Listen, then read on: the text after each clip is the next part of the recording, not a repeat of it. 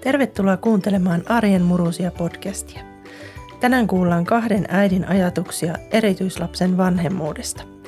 Poluista palveluiden viidakossa, kohtaamisen merkityksestä ja siitä, miten lapset opettavat meitä vanhempia.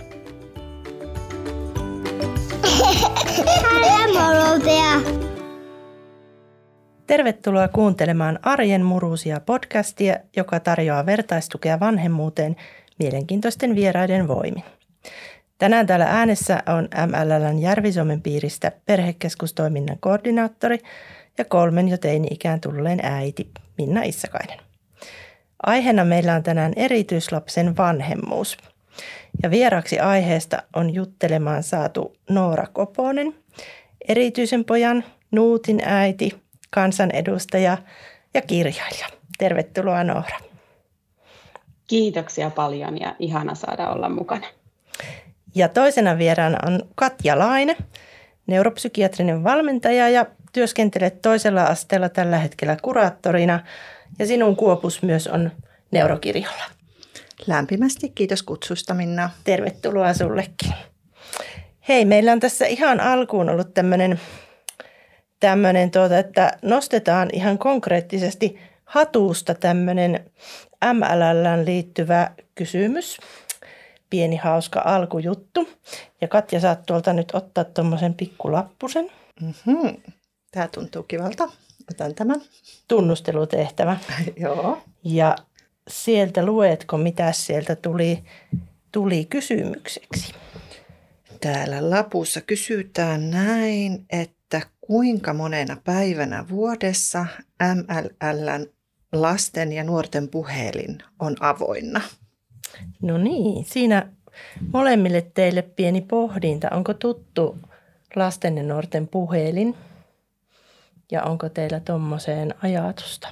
On tuttu tämä MLL lasten ja nuorten puhelin ja itse asiassa siinä mielessäkin on ihanasti tullut tutuksi, että, että silloin kun tuli tämä äm, sota, kriisi ja oma Huopukseni lähti omatoimisesti etsimään niitä paikkoja, että mihin voisi soittaa, jos niitä huolia on, ja olivat kavereiden kanssa sitä alkaneet selvittämään. Niin yksi, minkä he mainitsi, niin oli tämä MLL lasten ja nuorten puhelin. Mutta nyt mun täytyy tunnustaa, että ei mulla ihan varmuutta siihen ole, että kuinka monena päivänä se on auki. Mm. Mites Katja? No mulla on semmoinen visuaalinen muisti ja muistelen liimanneeni näitä tarroja tästä. MLL, lasten ja nuorten puhelimesta meidän oppilaitoksen seinille ja jakaneeni niitä opiskelijoille, mutta vähän sama juttu, juttu että en nyt mene vähän semmoiseksi arvailuksi. Joo. Hei, mutta minäpä kerron, että MLL lasten ja nuorten puhelin on avoinna ihan vuoden jokaisena päivänä. Ja puhelu on täysin ilmainen eikä näy puhelinlaskussa. Ja sinne voi siis lapset ja nuoret soittaa siihen numeroon ihan nimettömänä, että siellä, siellä voi jutella sitten joko ihan kuulumisia, jos tuntuu olo yksinäiseltä tai huolia tai murheita ja siellä aikuinen vastaa joka päivä. Tämmöinen pieni fakta meidän toiminnasta. Ja hei, kysytään alkuun ihan teiltä päivän kuulumiset tässä, että mistä olette tulossa ja mihin tämän jälkeen suuntaamassa. Mites Noora? No kiitos. Tämä onkin mielenkiintoinen kysymys juuri tähän päivään. Meillä on ollut täällä eduskunnassa, jossa nyt olen tosiaan töitä kolme ja puoli vuotta tehnyt, niin aika erikoinen päivä.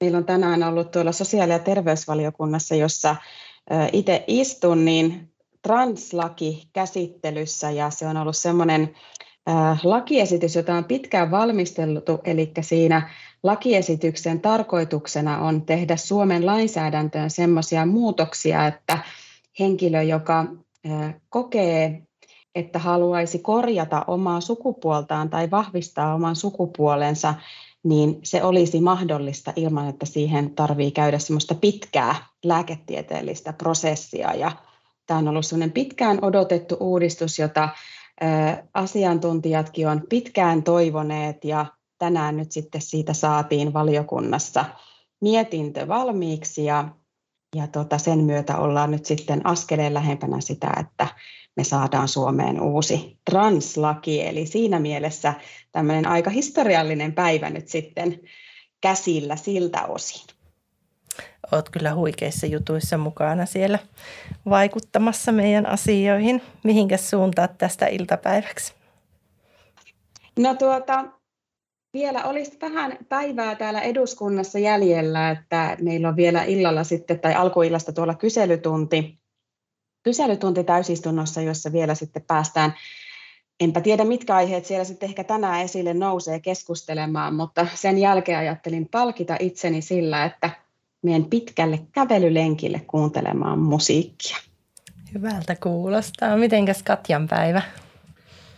No voisin kuvailla sitä niin, että tähän aamupäivään on mahtunut semmoisia hyviä kohtaamisia ja kohtaamattomuuksia.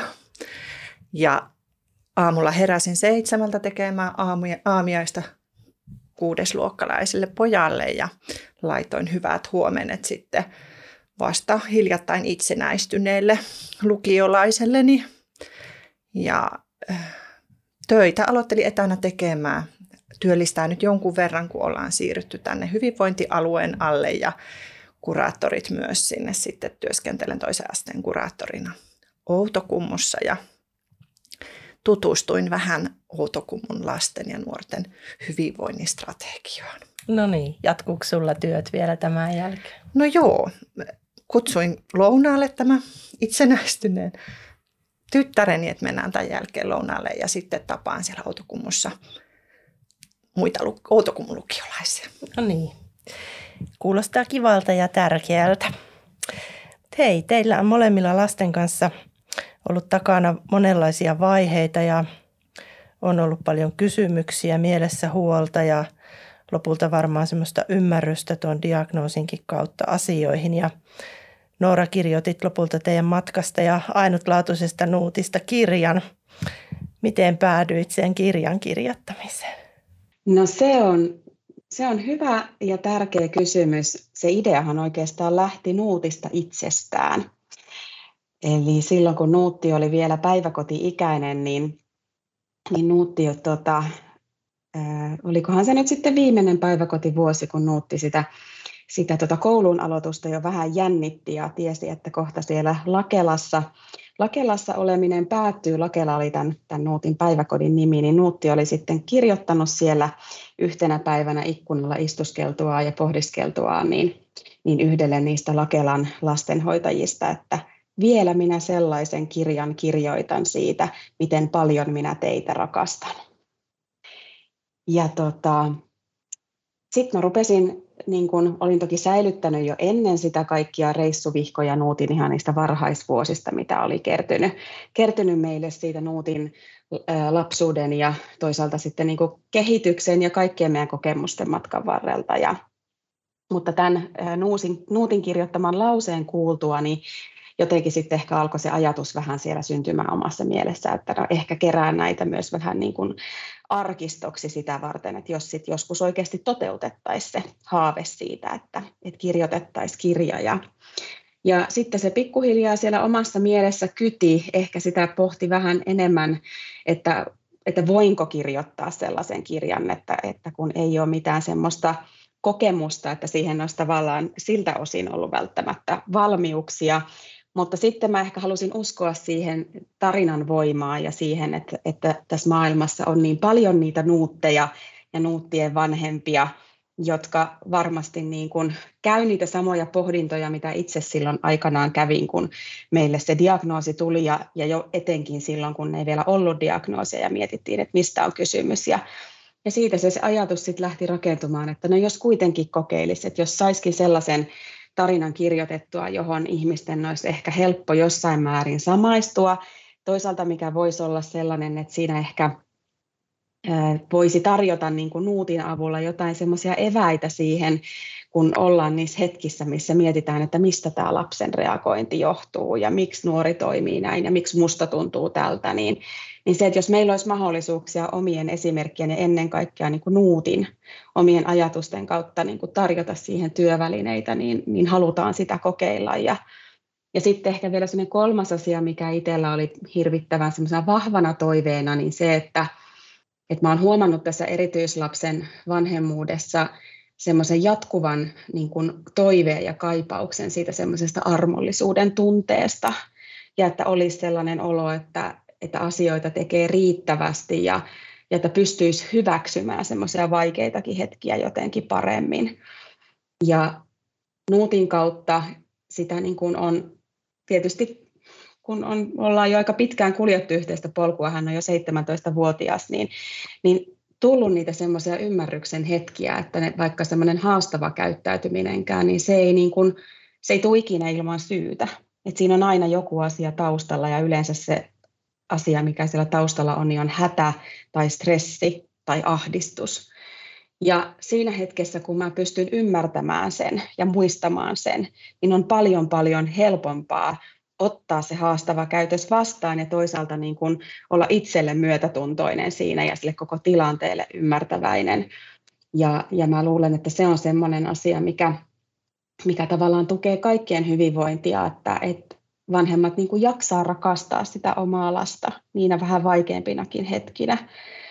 Ja tämä oli sellainen toive, jota itse niin kuin ajattelen, että jos vaan pystyisi jotenkin tässä olemaan, olemaan niin kuin kantamaan oman kortensa kekoon ja, ja tukemaan, tukemaan niitä tota, perheitä, niin, niin sitä ainakin halusin yrittää. Ja, ja niin me sitten se kirja lopulta kansiin saatiin. Se kirja on kyllä tosi, tosi ihana ja koskettava, eli kirjan nimi on Jos mä oon oikea, Nuutin tarina luin sitä itse nyt toiseen kertaan, kun tähän, tähän tota, jutusteluun valmistauduin ja ajattelin jotenkin, itsekin olen eri, erityisen pojan äiti ja jotenkin siellä kirjassa ne kaikki, kaikki sinun kuvaukset niistä äidin tunteista, esimerkiksi alun epätietoisuus ja ihan pelot ja sitten siellä oli paljon tätäkin pohdintaa itsesyytöksiä, onko raskausaikana toiminut jotenkin väärin, olenko aiheuttanut tämän ja riittämättömyyden tunteita. Et jotenkin mietin, että vaikka jokainen lapsi on tosi erilainen, niin varmasti noita, noita samoja tunteita niin kuin kaikki erityisen lapsen äidit varmaan, varmaan siinä alkuvaiheen myllerryksessä käy läpi ja se on ihan hirmuisen tärkeää nimenomaan vertaistukea sitten lukea sieltä kirjasta noita sanoja ja todeta, että hei, toisetkin on kokenut tämän ihan samaan. Ja tuota, siellä oli puhuttu aika paljon sit siitä alkuvaiheen, teillä oli osastojakso esimerkiksi, jossa oli hyvin vaihtelevia, monenlaisia työntekijöiden kanssa kohtaamisia ja jotenkin ajattelin, että sulla oli ihana lause siellä kirjassa, että onnistuaksemme lapsen kanssa meidän on kyettävä kurkottamaan hänen maailmansa. Jotenkin ajattelin, että se on varmasti se juttu, että mihin me vanhempina päästään niin kuin useammin sisälle ja kurkottamaan, mutta sitten työntekijöiltä se vaatii niin kuin aika paljon vaivaa ja panostusta siihen, että he pääsee sinne ja ymmärtää sitä lasta. Kerrotko vähän niistä, niistä tuota, kohtaamisista, mitä teillä siellä matkan varrella oli? No se, se onkin juuri näin, että niitä on ollut kyllä laidasta laitaan ja onneksi valtaosa on ollut ihania kohtaamisia, mitä, mitä Nuutti on saanut elämäänsä päiväkodissa ja koulussa ja, ja tämmöisissä niin tärkeissä paikoissa, joissa sitten nämä aikuiset ja ohjaajat on, on hänen kanssaan niin tehnyt sitä kasvun työtä niin sanotusti yhdessä. Mutta se on ihan totta, että, että tota, työntekijöiltä se niin kuin tietenkin vaatii enemmän, koska aika on kovin lyhyt ja ihminen on vieras. että jos meidän täytyy niin kuin jotenkin koittaa löytää semmoinen yhteinen sävel ja, ja semmoinen konsti, että miten me lähettäisiin lähettäisi siihen lapseen tutustumaan. Sitten toisaalta samaan aikaan nyt tässä niin kuin ajattelen, että, että lapsi aina tarjoaa jonkun merkin meille siitä, että millä tavalla sinne hänen maailmaansa voisi kurkottaa. Sitten on eri asia, että huomioidaanko me se merkki ongelmana tai huomioidaanko me se merkki omituisuutena vai huomioidaanko me se niin, että okei, tämä on tälle lapselle mieluisaa tai ominaista tai on joku syy, miksi hän tätä tekee. Ja lähdetäänkö tavallaan niin kuin sitä kautta tarkastelemaan asiaa. Ja meidän Nuutin kohdalla on helppo käyttää, käyttää esimerkkinä esimerkiksi tätä hänen mä sanon tätä nykyään hänen vahvuudeksi semmoiseksi erityistaidoksi on tämä vipsuttaminen, jossa on joku tämmöinen pieni esine, mitä hän tykkää käsissään heilutella, niin se on Nuutille tosi tärkeä toiminta tapa, koska se rauhoittaa häntä ja hän pystyy kohdentamaan sitä huomiota siinä hetkessä, hetkessä paremmin niin kuin siihen, sekä siihen vipsuttimeen että toisaalta sitten siihen tilanteeseen, missä eletään. Ja voisi ajatella, että, että työntekijä, joka sitten niin kuin ei ehkä muuta siinä hetkessä ihan ensimmäisenä vielä näe, niin voisi vaikka mennä tutustumaan tähän vipsuttimeen ja kysellä nuutilta, että miten minä osaisin tehdä tätä samaa vipsuttamista ja näytätkö mallia, saanko tutustua tähän välineeseen ja onpa hienoja jotain tämän kaltaista, niin se on jo kurkottamista sinne sen lapsen maailmaan. Ja se voi olla toiselle ihan mitä vaan. Voi olla se, että sukat ei pysy jalassa. No silloin siihen on joku hyvä syy, että miksei ne sukat pysy jalassa. Ja sitten voi vaikka tutustua niihin sukkiin, että, että onko nämä vähän, pisteleekö hän ne sua, tai onko susta kiva olla näillä nätillä pienillä varpailla täällä, tai mitä se sitten ikinä onkaan. Mutta että on niin kuin liian usein kuitenkin ollut niissä hetkissä, joissa nämä tämänkaltaiset asiat on koettu ongelmina, tai omituisuuksina Nuutin kohdalla, ja niitä on koitettu sit ikään kuin lähteä jo siinä hyvin varhaisessa vaiheessa, kun tutustumaan, niin ikään kuin korjaamaan pois tai opettamaan, ohjaamaan Nuuttia johonkin muuhun suuntaan. Ja silloin me ollaan ihan itse työntekijöiden taholta rakennettu siihen jälleen yksi kynnys ja yksi este sille lapselle, sekä siihen suuntaan, että hänen olisi helpompi niin kuin kurkottaa apua saadakseen meitä kohti, ja toisaalta niin kuin meidän välille, me voitaisiin nähdä se lapsi mahdollisimman kokonaisena.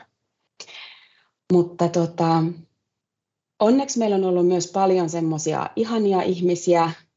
En koskaan voi olla mainitsematta Nuutin, Nuutin tota, yhtä puheterapeuteista nimeltä Sari, josta taidan tässä kirjassakin kertoa. Ja, ja tota, mun mielestä Sari on ollut niin kuin yksi semmoinen vahvimmista esimerkkeistä siihen, millä ehkä itsekin on saanut sitä uskoa siihen, että, että on rohkeutta puolustaa niitä Nuutin oikeuksia ja tapoja, tapoja niin kuin antaa Nuutin olla juuri sellainen kuin hän on.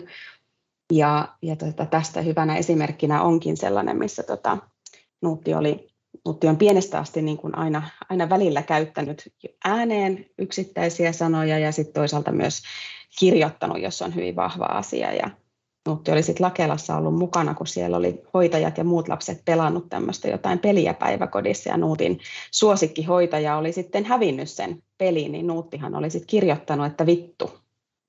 Ja tota, sitten mä tästä kerroin hyvin kainostellen Nuutin puheterapeutille Sarille muutamaa päivää myöhemmin ja Sari alkoi naurattamaan ihan hirveästi ja sitten Sari kysyi, että no onko teillä Nuutin kuvakansi, jossa sitä sanaa Nuutille käytössä? Mä sanoin, ai mitä sanaa? Ja Sari sanoi, että no sitä vittu sanaa, että onko Nuutilla kuvakorttia, jossa se lukee? Että no ei ole. ja Sari sanoi, että no jos se on Nuutin sana, niin sitten me tehdään Nuutille sellainen kortti sinne kuvakansioon.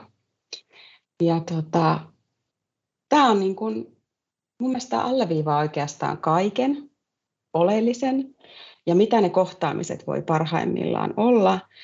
Ja tota, tämä on oikeastaan muovannut tosi kokonaisvaltaisesti kaikkea sitä suhtautumista ja ajattelua siitä eteenpäin, niin kuin ainakin mun osalta siihen, että mitä kaikkea meidän oikeasti kuuluisi mahdollistaa. En mä enää halua käyttää sanaa, että sallia, vaan mitä meidän kuuluu mahdollistaa, koska täytyyhän ne mahdollisuudet vaikka kiroiluun olla ihan kenellä tahansa, jos hän sitä haluaa tehdä. Kyllä. Ja se, se on, on kuitenkin, asia, että onko se sopiva. Kyllä. Keino taas päästellä vähän höyryjä ulos ja ja tuota, jotenkin osoittaa, mitä tuntee.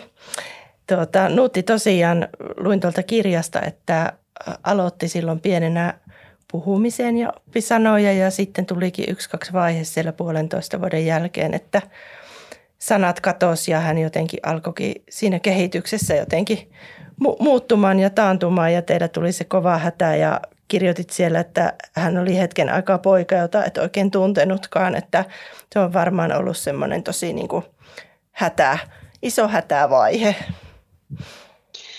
On ja se on vieläkin sellainen, että nyt kun sanot, sanot lauseen niin, että kuulen sen jonkun toisen sanomana, niin tulee edelleen semmoinen niin kehoreaktio, että sen verran raskasta se, se silloin oli. Ja tota, muistan, että mä en oikein osannut kuvatakaan sitä millään muulla muulla lailla esimerkiksi juuri siellä neuvolakäynnillä, missä ensimmäisen kerran työntekijällekin tästä puhuin. Että mä sanoin, että, kun, että jos mun pitäisi jotenkin kuvata sitä, niin musta tuntuu siltä, että, että ensin nuutti olisi mulla tässä niin kuin sylissä, ja sitten yhtäkkiä hän vaan loittonee, loittonee, loittonee, loittonee johonkin niin, kuin niin kauas, että mä en enää edes kunnolla niin kuin näe muuta kuin sellaisen pienen pisteen, mutta mä en pysty tunnistamaan sitä, että miltä hän näyttää, miltä hänestä tuntuu, mitä hän tekee. Ja se epätoivo on aika valtava, mikä siinä on, koska siinä hetkessä ei tavallaan ollut tietoa siitä, että löydänkö mä koskaan enää semmoista niin kuin keinoa, miten mä pääsen hänen luo takaisin että miten mä niin kuin saan, saan hänet uudestaan siihen lähelle. Ja muistan, että silloin oli sellaisiakin niin kuin ajatuksia välillä, että tuntui siltä, että, että ottaisin melkein mitä vaan muuta vastaan, kunhan mä saisin pitää hänet niin kuin siinä lähellä. Ja tietysti silloin sitä mielessä peilaa vaikka minkälaisia niin kuin muita ikään kuin äm, vammoja tai rajoitteita. Ja, ja kaikissa on tietenkin niin kuin omat, omat tota, yksityiskohtansa aina, mutta et kun siinä vaiheessa ei oikein osaa mitään muuta kuin vaan pelätä. Ja, ja silloin kävi läpi sitä, että kunhan mä vaan sen lapsen saisin siihen kontaktiin, niin olisin valmis tekemään mitä vaan ja ottamaan mitä vaan. Mutta onneksi se nuutti sieltä sitten lopulta tuli takaisin ja, ja niin kuin löydettiin se yhteinen, yhteinen polku uudelleen ja varmasti se vaati sitä ihan oikeutetustikin, että meidän, oli meidän vuoro mennä niin kuin hänen luokseen ja, ja opetella kurkottamaan sinne hänen maailmaa kohti. Kyllä. Jotenkin tuota kirjaa kun luin, niin ajattelin, että se on toki tärkeä niin kuin semmoinen vertaistuen kirja, mutta sitten ajattelin, että tämä pitäisi olla niin kuin ihan sosiaaliterveyskasvatusalan opiskelijoidenkin pakollisena luettavana, että jotenkin siinä mitenkä, mitenkä sitten ammattilaisena asettuu siihen erityislasten perheiden kanssa olemiseen, niin olisi ihan oppikirjanakin aivan loistava. Miten Katja teidän polku? Teillä on sitten ollut myös ihan omanlainen polku. Hmm, mutta ihan kyllä täytyy sanoa ensin Nooralle, että kylläpä resonoi, koskettaa ja liikuttaa. Ja ihan ehdottomasti menee kyllä lukulistalle tuo kirja. En ole saanut tutustua siihen vielä. Mutta meidän polku alkoi lauantaina, tulee tässä 13 vuotta mm. Eliaspojan syntymästä ja hän syntyi perheeseen, missä oli viisivuotias isosisko. Ja jo heti ensimmäinen vuosi oli hyvin erilainen, mikä vaikka isosiskon ensi vuosi oli. Elias sairasteli paljon, hänellä oli vuoden aikana 11 korvatulehusta ja ruokailut oli tosi haasteellisia, ei mikään oikein pysynyt sisällä. Ja tuota, päiväkotiin hän sitten meni, kun palasin töihin äitiysloma- ja vanhempainvapaan jälkeen. Ja aika pian sitten päiväkodissa, päiväkodissa huomattiin, ja kotonakin toki oltiin huomattu, että, että tuota, hyvin tämmöinen eläväinen ja vilkas lapsi on, mutta että on jotakin muutakin, että tulee tunne, että hän ei aina tule ymmärretyksi, ne tulee väärin ymmärryksiä kavereiden kanssa leikkiessä. Hän tykkäsi leikkiä tosi paljon yksin, ehkä edellä mainituista syistä.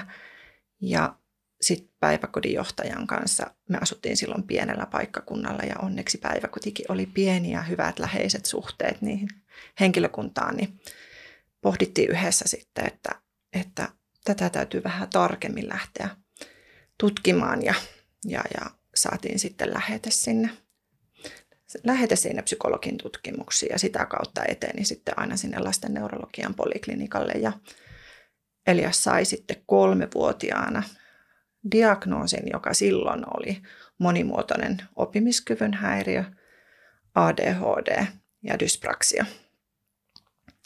Ja meidän tarina eteni sitten niin, että kuten mainitsinkin, että olti, asuttiin silloin pienellä paikkakunnalla ja me saatiin heti aluksi niin kuin tosi hyviä palveluita ja hyvää kohtelua ja hyvää kohtaamista. Niin just, että tultiin niin kuin nähdyksi ja kuulluksi. Ja jälkeenpäin on miettinyt, että kun on kuullut monenlaisia ja muunlaisiakin tarinoita, että johtuiko se sitten siitä, että se paikkakunta oli pieni ja onko lapset ja perheet tasa-arvoisia. Tässä yhdenvertaisia tässä, tässä asiassa. Mutta me tosiaan saatiin jo kotiin sitten semmoinen Honkalampi säätiön Laalaa Tanja, joka kävi sitten Eliakselle vähän leikkitaitoja opettamassa ja toi tietoa näistä diagnooseista ja kävi kotikäyntinä meillä siellä maalla ja saat, sain semmoista ää, juttelutukea ja Elias sitten keinoisuuksia ilmaista itseään ja erilaisia hypistelyleluja kokeilla ja saatiin apuvälineitä lainaksi. Se oli aivan mahtava, mahtava apu silloin ihan siinä alkuvaiheessa. Ja se kuntoutuksen polku eteni kyllä semmoista omaa loistokasta tietään ihan samoissa, samoissa merkeissä, että sitten tuli mukaan puheterapia ja SI-terapia, eli semmoinen sensorisen integraation terapia ja ää, Elias sai henkilökohtaisen avustajan päiväkotiin ja jotenkin semmoinen mun mielestä mallitarina siitä, että miten pitäisi asioiden olla kaikilla lapsilla ja kaikilla perheillä. Ja myös päiväkodin henkilökunta sai lisäymmärrystä näistä asioista, tietoa ja kuvakortit tuli käyttöön, jotka tosi kovasti auttoi häntä kommunikoimaan. Ja näin, tämän kaiken hyvän yhteistyön ja kohtaamisen ansiosta sitten se diagnoosi, voiko sanoa, että supistui monimuotoisen oppimiskyvyn häiriöstä sitten. Silloin puhuttiin kielellisestä häiriöstä, tänään puhutaan kehityksellisestä kielihäiriöstä ja se on se ykkösdiagnoosi tänään. Ja ADHD on sit sitä, mikä tulee siitä, kun ei tule ymmärretyksiä, kohdatuksia nähdyksi, mutta ennen kaikkea tänä päivänä Elias on 13-vuotias nuori esiteini, joka tekee ja harrastaa niitä asioita, mistä hän pitää. Hän edelleen, edelleen kohtaa vaikeuksia enemmän kuin ne 13-vuotiaat nuoret, joilla ei näitä haasteita ole, mutta toisaalta hän kohtaa myös paljon onnistumisia ja iloitsee tosi pienistä asioista ja, ja on, on vallottava, viehättävä, herkkä ja ihana ihminen. Ihana kuulla aina tuommoisia tarinoita ja jotenkin semmoinen, just että niin kuin sanoit, että olitte, olitte varmaan onnekkaita siellä teidän paikkakunnalla, että tietysti paljon saahan kuulla siitä, että jonot on pitkiä ja sitten se ehkä jotenkin ajattelen, että jos lapsi ei tule niin kuin ymmärretyksi tai ei niin kuin ymmärretä sitä, mikä tässä nyt onkaan, niin silloinhan tietysti kuntoutukset ja muut ei, ei hänelle sitten siinä, siinä alaakaan sillä tavalla niin kuin tuommoisessa teidän ihanassa tilanteessa. Hei, tota, sitä pohdin tuossa, kun luin Noora sinun kirjaa, että jotenkin ajattelen, että äitinä varmaan semmoisia niin museertavimpia hetkiä ehkä on semmoiset, kun teilläkin on pojat jo kasvanut isommaksi ja siellä on ehkä niitä hetkiä, kun lapsella on sitä surua paljon ja sisällä ja semmoista tunnetta, että olen erilainen kuin muut ja haluaisin olla samanlainen kuin muut ja miten te niiden tunteiden kanssa olette pärjännyt? No ne on, ne on vaikeita hetkiä ja musta tuntuu edelleen, että aina silloin kun sellainen tunne tulee, niin, niin mä oon kaikkein eniten kädetön kuin missään muussa tilanteessa. Hyvä vertauskuva lienee se, että musta tuntuu, että täällä, täällä tota, pääkallopaikallakin jotain lakia säätäessä niin on, on helpompaa kuin sitten näiden asioiden kanssa ollessa.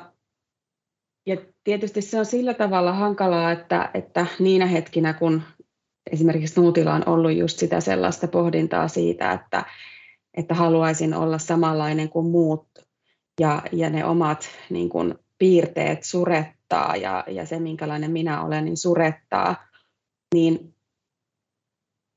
tietenkin mä oon joka kerta yrittänyt aina niitä asioita niin kuin hänelle sanottaa, että, että me kaikki ollaan erilaisia ja jokaisella meistä on haasteita niin kuin tietyissä tilanteissa, mutta just tässä, miten, miten Katja edellä mainitsi tämän herkkyyden myös niin kuin oman lapsen kohdalla, niin mä jotenkin itse koen, että se on myös näissä tilanteissa tavallaan se haaste, koska Nuutti on myös hirveän herkkä niin kuin aistimaan sitä toisen ihmisen vuorovaikutusta, etenkin niitä asioita, mitä mä en sano. Ja, ja sitten jos niin kun samaan aikaan, kun mä näitä hänelle perustelen, ja samaan aikaan itse kuitenkin tiedän, että meidän maailma vielä liikaa ajattelee niin, että ne hänen ominaisuudet ja, ja se, minkälainen hän on, niin ei ole soveltuvaa monessakaan tilanteessa tänne, ja, ja niitä pitäisi tavallaan kuntouttaa niin kuin toisenlaiseksi. Niin mä luulen ja pelkään, että vaikka näitä keskusteluita käy, niin se viesti tulee aina hänelle olemaan jossain määrin ristiriitainen, koska hän tietää sen, että vaikka minä sanon näin, ja, ja hän varmasti tietää, että äiti ajattelee ja moni hänestä ajattelee juuri niin, että hän on täysin oikeanlainen sellaisenaan kuin on, niin hän kuitenkin kohtaa päivittäin niitä tilanteita, jossa maailmaa ei ole rakennettu sitä varten, että hän voisi olla siellä sellainen kuin on. Ja se on surullista ymmärtää, että jossain määrin tämä varmasti tulee olemaan ainakin Nuutin kohdalla niin kuin osa sitä hänen elämänpolkuaan, että, että niitä hetkiä varmasti tulee tasaisin väliajoin, jolloin hän suree sitä omaa erilaisuuttaan, koska, koska se tulee ikään kuin silmille niin kovin usein, että, että hänessä on jotain toisenlaista kuin, kuin valtaosassa muita ihmisiä siinä hänen ympärillään mutta mulla on sellainen olo toisaalta samaan aikaan, että, että juuri sitä syystä, että Nuuttikin on niin semmoinen vallottava, herkkä ja jotenkin semmoinen niin kuin lempeyttä ympärilleen kylvävä henkilö suorastaan. että sitten hän on myös onnistunut saamaan ympärilleen ihmisiä ihan sieltä varhaisvuosista saakka, jotka koko aika myös vahvistaa just sitä viestiä siitä hänen ainutlaatuisuudestaan. Ja sellainen onni Nuutilla on, että, että hänellä on jäänyt ystäviksi hyvin moni näistä terapeuteista ja, ja jopa koulussa toimineista avustajista, koska Nuutti on niin, äh, hän on hyvin semmoinen välittävä ja lämmin ihminen silloin, kun hän kokee, että hänetkin kohdataan yhdenvertaisesti, niin myös Nuutti antaa meille muille niin paljon, että eihän hänestä tietenkään kukaan halua päästä irti. Mm. Kuulostaa ihanalta. Mitä Katja ajattelet? No jälleen tunnistan noita ajatuksia ja tuntemuksia ja kyllä voin allekirjoittaa sen, että ne on niitä vaikeimpia hetkiä, kun oma lapsi jotenkin toivoo olevansa toi, toisenlainen eikä niin kuin koe olevansa riittävä. Ja äh, siihen, siihen käytetään meidän perheessä paljon aikaa, että jokainen, jokainen ihminen on riittävä ja koitetaan löytää niitä vahvuuksia ja miettiä, että mitä me itse kukin osataan. Ja toki se on vaatinut paljon sellaista sisua ja en edes sano, että leijona-ominaisuutta, vaan lohikäärme-ominaisuutta äitinä niin kuin kerta toisensa jälkeen ikään kuin – valistaa, opettaa, perehdyttää lapsen ympärillä olevia uusia ihmisiä siihen, että mikä polku on jo tultu. Ja vaikka uuden ihmisen silmissä ne taidot ei olisikaan mahtavat, niin ne on todella mahtavat siihen omaan elämän polkuun, kun ne laittaa kohdalle ja omalle paikalleen. Ja, ja näitä näitä niin kuin hetkiä, että äiti, että miksi mä en voi olla semmoinen kuin muut, niin niitä on. Ja ajattelen, että joka kerta sen kohdalle täytyy pysähtyä. Ja sitä ei voi niin kuin yhtään ainutta kertaa ohittaa. Hmm. Ja joka kerta sitten tuolla niin kuin sanoit, että va- joutuu valistamaan ja perehdyttämään ja muuta, niin ehkä se maailma rakentuu pikkuhiljaa paremmaksi paikaksi myös neurokirjon lapsille ja nuorille, että he elää semmoisessa aikamoisessa vaatimusten viidakossa ja kuor, kuormittuu kovasti semmoisistakin asioista, jotka on meille niitä ihan tavallisia. Ja, ja tuota, tällä tavalla sitten saahan ehkä sitä maailmaa kaikille paremmaksi. Tuota, hei, sanotaan, että lapset on meidän opettajia, meidän vanhempien. Minkälaisia asioita nämä teidän lapset on teille opettaneet? No mä ajattelen, että Nuutti on oikeastaan rakentanut mut kokonaan uudelleen ja opettanut ne perusasiat elämästä jotenkin niin kuin täysin, täysin uudestaan. Mä oon tainnut siinä kirjassakin puhua Nuutista vähän niin kuin semmoisena elämän oppaana, että hän jotenkin on pistänyt tavallaan kaikki arvojärjestykset uusiksi siitä, että mikä on oikeasti tärkeää ja, ja mikä ei. Ja toisaalta sen, että miten tärkeää olisi osata nähdä just se hetki, missä me eletään nyt ja keskittyä siihen. Täytyy sanoa, että se on varmaan vaikein niin kuin tämmöinen opeteltava asia, mitä on. Ja toisaalta samalla niin kuin kaikkein tärkein. Mutta aina sitä tuppaa olemaan sitä, että, että huomaa huolehtivansa huomista ja etenkin erityislapsen äitinä sitä, sitä tekee ja se on varmasti niin kuin osalta semmoinen, mitä tarvitaankin, että, että meillä on niitä katseita tulevaisuuteen siitä, että, että mihin, mitä askeleita lapselle halutaan sitten ää, suunnitella otettavaksi, että se elämä olisi mahdollisimman hyvää. Mutta sitten toisaalta on tunnistanut sen, että on varmaan aika paljon elämästä hukannut just siihen semmoiseen tulevaisuuden murehtimiseen ja semmoisiin niin uhkakuvien jotenkin harjoitteluun tietyllä lailla. Ja se, että mä niin kuin valmiiksi käsittelen jotain, jotain semmoisia niin pahoja pelkoja, joista ei ole mitään tietoa, toteutuuko ne edes koskaan vai ei. Ja sitten siihen kuluu energiaa, jaksamista ja huomiota sen sijaan, että, että voisin vaikka katsoa nuuttia silmiin ja pörröttää hänen hiuksiaan ja kutitella ja nauraa hänen kanssaan ja kokea niin kuin onnea ja iloa. Niin tällaiset asiat on, on niin kuin kyllä heittäneet niin sanotusti häränpyllyä siitä, että miten on ehkä aiemmin elämää jotenkin hahmottanut ja, ja tota, mä tiedän, että on tosi laveasti kuvattu ja sanottu, että mä en tavallaan osaa sitä millään muulla lailla kertoa, koska lopulta tämä on sellainen, mikä sitten vaikuttaa ihan kaikkeen. Se vaikuttaa oman kärsivällisyyteen erilaisissa tilanteissa ja siihen, miten suhtautuu vastoinkäymisiin. No välillä ne aiheuttaa juuri tämän, tämän tota, tulen syöksennän suusta, tämä lohikärme esimerkki tai vertaus oli aivan mahtava, miten en ole koskaan tällaista itse tajunnut, mutta heti kyllä tunnistin. Niin, niin tämmöisiä, tämmöinen ns. pieni vastaus. Mm-hmm. Allekirjoitatko Katja samoja asioita? No, kyllä täysin ja varmaan ihan yhtä pieni on minunkin vastaus, että mulle jooga on semmoinen tärkeä asia ollut 20 vuotta elämästä ja joogan filosofiassa sanotaan niin, että kun oppilas on valmis, niin opettaja ilmestyy. Mm. Ja ajattelen, että 13 vuotta sitten opettajani ilmestyi ja on kyllä oppinut paljon äh, lempeydestä, rakkaudesta, kohtaamisesta, arvostuksesta ja kärsivällisyydestä ja kärsivällisyydestä ja kärsivällisyydestä. Mm. Katja, olet opiskellut sitten myös tuota neuropsykiatrista valmennusta – josta varmaan sitten on ollut myös omankin lapsen kanssa apua joissakin tilanteissa ja sitten työssä varmasti olet päässyt sitä käyttämään. Kerrotko vähän, mitä se semmoinen on ja kuka voi hyötyä neuropsykiatrisesta valmennuksesta?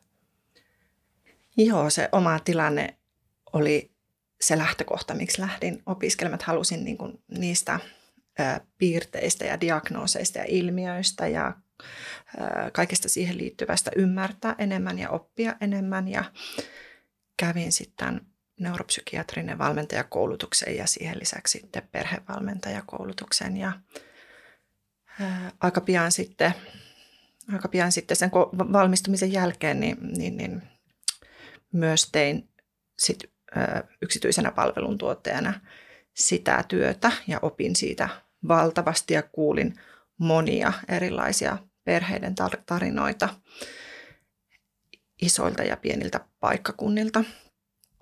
Ja neuropsykiatrinen valmennus alkaa nyt tänä päivänä olla jo aika tunnettua, mutta siitä on jo jonkin aikaa, kun yrittäjänä toimin ja, ja siitä on, on niin kuin tieto lisääntynyt ja myös, myös niin kuin ne käytännöt lisääntynyt ja se on paljon käytetty palvelu lapsilla ja nuorilla. Neuropsykiatrinen valmentaja on tosiaan sosiaaliterveys- tai opetusalan pohjakoulutuksella oleva ihminen, jolla on sitten ammattilainen, jolla on sitten nämä neuropsykiatrisen valmentajan opinnot lisäksi. Ja se on sellaista ihan arkea ja kentälle vietyä tukimuotoa ja palvelua, jota niin joko se lapsi yksinään tai parhaimmillaan sitten koko perhe ja hänen ympäristönsä voi saada. Ja yksilöllisin tavoittein totta kai diagnoosi siellä on pohjalla ja lääkärin lähete sitten mm, palvelun tuottajalle. Ja tuota, monesti ne on semmoisia alkuun vaikka mm, vuoden kerran viikossa tai 20 kertaa vuodessa yleensä tapaamisia, tavoitteellista toimintaa, jossa yhdessä sitten lapsen ja perheen kanssa arvioidaan, että miten tästä palvelusta on voinut olla apua tai hyötyä hyvin monenlaisilla viitekehyksillä tehdään. Nykyisin on myös esimerkiksi eläinavusteista valmennusta tai sitten tällaisia taidelähtöisiä menetelmiä hyödyntäviä neuropsykiatrisia valmentajia. Eli lapsen on mahdollista päästä niitä omia vahvuuksia ja semmoisia omia mielenkiinnon kohteita käyttämään sitten siellä. Kyllä, perustuu vahvasti semmoiseen voimavarakeskeiseen ja ratkaisukeskeiseen viitekehykseen ja, ja tota noin, niin tosiaankin niistä lapsen yksilöllisistä lähtökohdista. Joo. Opetellaan ehkä vähän niitä arjen tavallisia asioita ja käytännön juttuja ja niissä pärjäämistä. No joo, että esimerkiksi, mm, tässä mä nyt sanon mun myöskin oma Elias-poika on ollut neuropsykiatrisessa valmennuksessa tai se oli semmoisen nepsyvalmennuksen ja musiikkiterapian yhdistelmä, niin siellä sitten tosiaan ni, ni, niitä vahvuuksia ja sinne lapsen maailmaan kurkottaen niin löydetään se yhteys ja he, he sitten niin kuin tavallaan semmoisia toiminnanohjaustaitoja opettelivat rakentamalla Eliaksen vanhasta skeittilaudasta tämmöisen hienon upean jakkaran sit sinne omaan huoneeseen. Ja siinä opeteltiin monia taitoja, mitä, mitä sitten lopputuloksena oli se jakkara. Wow. Nora, olet siellä eduskunnassa semmoisella paikalla, että on mahdollisuuksia vaikuttaa asioihin hyvin paljon ja oot sinne ollut perustamassa ihan tämmöistä nepsyverkostoa. Kerrotko vähän siitä lyhkäisesti, että mikä se on ja minkälaisia tavoitteita sillä on? No mä aloitan oikeastaan just tästä, miten, miten toi sun kysymys alkoi siitä, että täällä voi vaikuttaa tai että on paikka, missä on mahdollisuus vaikuttaa paljon, niin ehkä just sen takia, että välillä tuntuu, että sitä ei voi tehdä tarpeeksi niin kuin neurokirjon näkökulmasta ja näiden niin kuin neuro, nepsyasioiden jotenkin esiin nostamiseksi sen neurokirjon ymmärryksen lisäämiseksi, koska ei olekaan mitään paikkaa täällä, mihin ne automaattisesti kuuluisi. Ei ne oikein ole vielä missään lakiesityksessä eikä minkään valiokuntatyön alla ja, ja tota, sitten jäin niin pohtimaan sitä, että mitkä ne on ne keinot ja, ja tota, täällä eduskunnassa toimii muutamia erilaisia eduskunnan alaisia työryhmiä ja verkostoja, jotka sitten toimii eri asioiden ympärillä ja tai työskentelee niiden edistämiseksi, sitten rupesin selvittelemään, että, että minkälainen prosessi se olisi perustaa ihan uusi verkosto tänne ja, ja sitten kontaktoin myös vähän sitä kenttää, jossa kyselin näiltä tota, nepsyasioiden asiantuntijajärjestöiltä ja yhdistyksiltä ja kokemusasiantuntijoilta, että olisiko tämmöiseen halua tulla mukaan, jos lähdettäisiin perustamaan. Ja no ei, ketään ei yllätä se, että siellä koettiin, että, että halua olisi, jos pystytään niin kuin tänne valtakunnan kunnan tasolla jotenkin sitä naulaamaan ja vahvistamaan. Ja, ja niinpä sitten tota, tein ehdotuksen myös kollegoille tänne, että, että jos tämmöisen verkoston perustaisin, niin saataisiko siihen kansanedustajista jäseniä. Ja, ja yksi, kaksi niitä jäseniä oli jo melkein 20 sen tunnin aikana ilmoittautunut, että he mielellään siihen verkostoon lähtis mukaan. Ja, ja tota, eihän siinä sitten mitään muuta kuin polkastaa homma käyntiin ja, ja tota, perustettiin verkosto ja suunniteltiin ja rakennettiin sille toimintasuunnitelma ja, ja tota, verkoston jäsenistö koostuu siis juurikin tota, kansanedustajista, eli täällä on meitä lainsäätäjiä ja päättäjiä mukana. Sitten on ä, asiantuntijoita ja neurokirjon henkilöitä itse ne eduskunnalla on sellainen sääntö, että kukaan yksityishenkilö ei tavallaan voi tulla edustamaan jotain, jotain asiaa, vaan että sen täytyy niin kuin olla aina joku tunnettu taho, niin nämä neurokirjon henkilöt itse tulee sitten jonkun järjestön tai yhdistyksen kautta siihen verkostoon, että sillä voidaan sitten varmistaa se tietynlainen ikään kuin objektiivisuus siinä. Ja sitten meillä on vielä mahdollisuus tehdä töitä niiden ministeriössä toimivien virkamiesten ja ministeriöiden kanssa. Et nyt meillä on verkostossa jäsenenä muun muassa entinen perhe- ja peruspalvelun ministeri Aki Lindeen ja meidän tilaisuuksissa on ollut ministereitä. Eli me saadaan rakennettua sellainen paikka, joka on tällä hetkellä vielä ainoa Suomessa, jossa aidosti on ne kaikki tahot saman pöydän ympärillä monta kertaa vuodessa, missä käydään sitten läpi niitä neurokirjon kenttää koskettavia asioita. Ja mä toivon, että sitä vuoropuhelua voitaisiin vahvistaa ja sitä kautta niin kuin ylipäätään verkosto voisi lisätä sitä ymmärrystä siitä neurokirjosta, jotta sitä sitten saataisiin aidosti myös jalkautettua palveluihin. Ja mun haave olisi, että verkosto voisi omalla toiminnallaan edistää sitä, että meillä olisi vielä joku päivä Suomessa kansallinen neurokirjon strategia tai toimenpideohjelma. Ja tota, tänne eteen verkosto tekee töitä ainakin nyt niin pitkään kuin itse siellä sitä olen puheenjohtamassa. Ja, ja se on se toinen hyvä puoli siinä, että eduskunta vaihtuu neljän vuoden välein. Verkosto ei täältä enää häviä. Neurokirjon ihmiset ovat tänne tulleet nyt siltä osin jäädäkseen. Ja tota, se on sitten vaan aina tietenkin se toiminta vähän sen näköistä, että ketkä siellä sitten esimerkiksi meistä päättäjistä on mukana, että eduskunnan alaisia tämmöisiä ryhmiä on aina puheenjohdettava niin kuin kansanedustajien toimesta. Ja tota, se me tiedetään sitten kolmen kuukauden päästä, että miltä se seuraava kokoonpano näyttää. Mutta verkosto täällä tulee jatkossakin olemaan. Hieno juttu. Hei, meillä tota, juttua riittäisi varmaan moneksi tunniksi. Tästä pitäisi tehdä ihan oma varmaan podcast-sarja tästä aiheesta, mutta tuota, joutaan nyt lopettelemaan tähän tältä ker- kerralta ja tuota, ei muuta kuin tosi lämmin kiitos teille molemmille, että olitte mukana ja tsemppiä tärkeisiin töihin ja sinne kotirintamalle myös.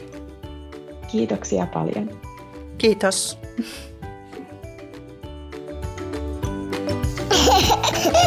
Morotea.